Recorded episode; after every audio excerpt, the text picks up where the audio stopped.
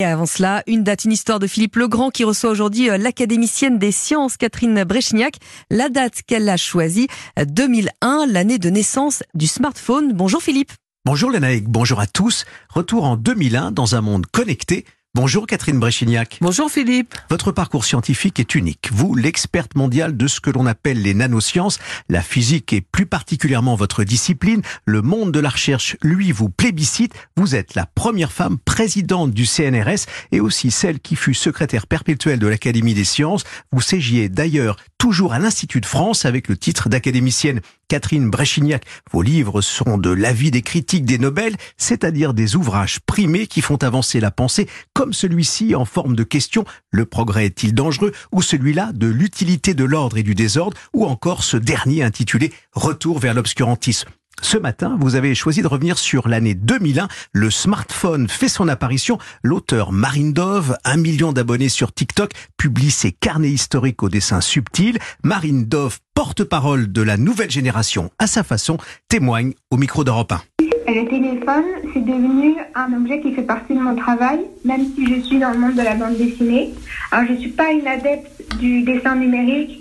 Euh, en tout cas, c'est pas pour moi. Donc, je ne dessine pas sur mon téléphone. En revanche, je mets tout de même dans le registre de la BD malgré tout, parce que souvent pour dessiner, moi je prends exemple sur des silhouettes ou des personnages dans la rue qui me percent l'œil.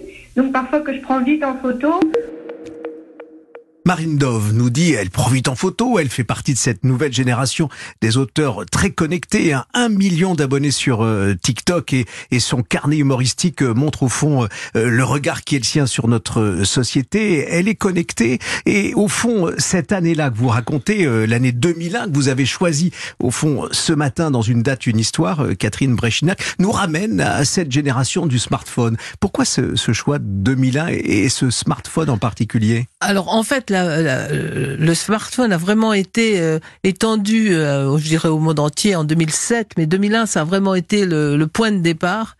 Et c'est un changement de société, un véritable changement de société. On a presque acquis le don d'ubiquité. Et, c'est ça qui est à la fois extraordinaire, mais aussi inquiétant. De plus, on oublie très souvent les textes on voit l'apparition de plus en plus des émojis parce qu'en fait, on est très sensible aux images et donc parfois on, voit des, des, gens qui communiquent uniquement avec euh, euh, ces petites figurines euh, pour dire je trouve je trouve ça bien, j'aime ça, etc. Donc on, on a vraiment changé d'époque. Catherine Bréchignac, je reviens sur cette époque justement 2001, smartphone. vous, vous classez cette évolution dans quelle case? Une révolution technologique absolue euh, qui va avoir des conséquences euh, sur nos réflexes, nos habitudes, nos besoins, nos envies une révolution, tout, tout simplement, une, un, changement de, vraiment un changement de société. C'est, Jacques Ellul qui disait que euh, l'homme, quand il naît, évidemment, ne sait rien. Donc, euh, autrefois, il était entouré d'humains. Aujourd'hui, il est entouré de, de technologies numériques. Il y a aussi un point hein, qui est important dans tout ce que vous avez écrit, et je pense à cette date, 2001, euh, smartphone, la naissance et l'apparition de cet appareil qui va nous changer la vie. il va aussi changer le rapport entre l'espace et le temps. Il faut expliquer ça, c'est un point euh, sur, sur lequel vous, vous réfléchissez souvent. Oui, alors euh, la réflexion sur l'espace et le temps est, ancienne en, en, science. Elle a eu sa révolution, je dirais, avec Einstein au début du XXe siècle, où on, a, on s'est bien rendu compte que l'espace et le temps étaient liés. Ils sont liés parce que la vitesse de la lumière est finie.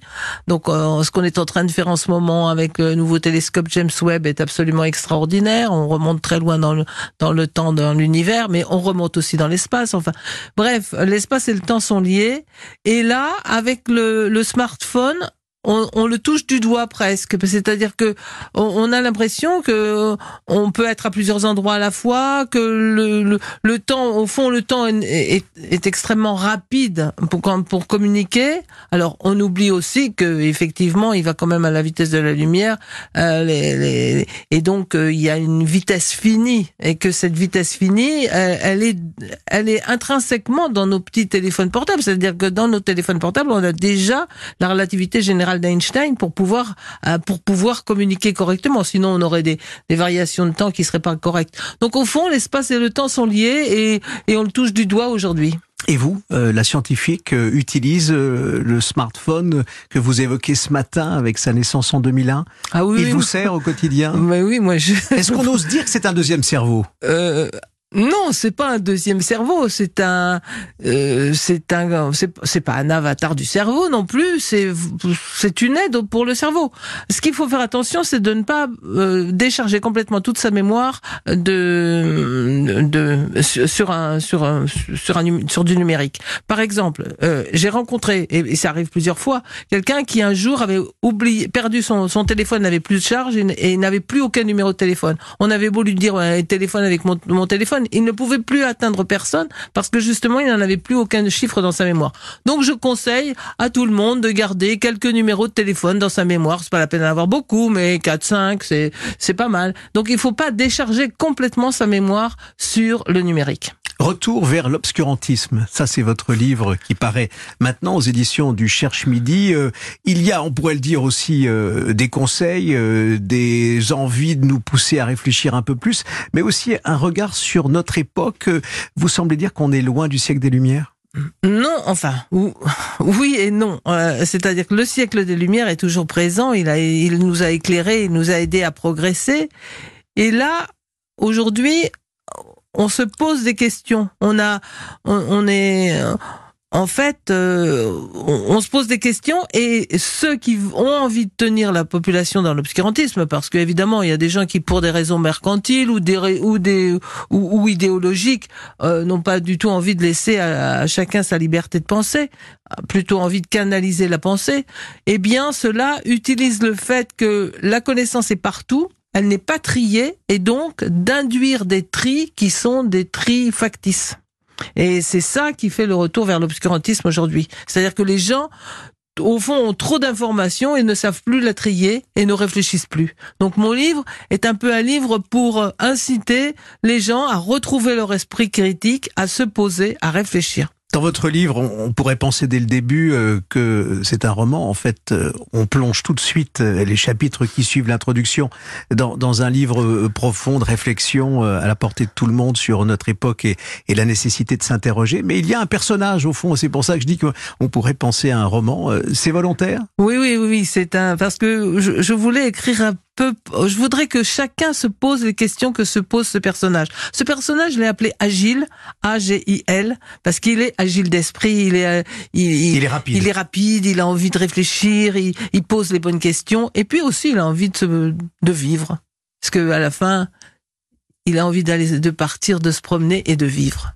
Vivre, La liberté de vivre liberté de vivre, la liberté de chanter aussi. Hein. On et va la se liberté de euh, chanter. sur une chanson que vous avez choisie. C'est une façon, Catherine Bréchignac, je peux le penser, on peut le penser de saluer euh, toute l'équipe de la matinale d'Europe 1. Euh, Le titre qui est dans votre playlist, Il est 5 heures, Paris s'éveille.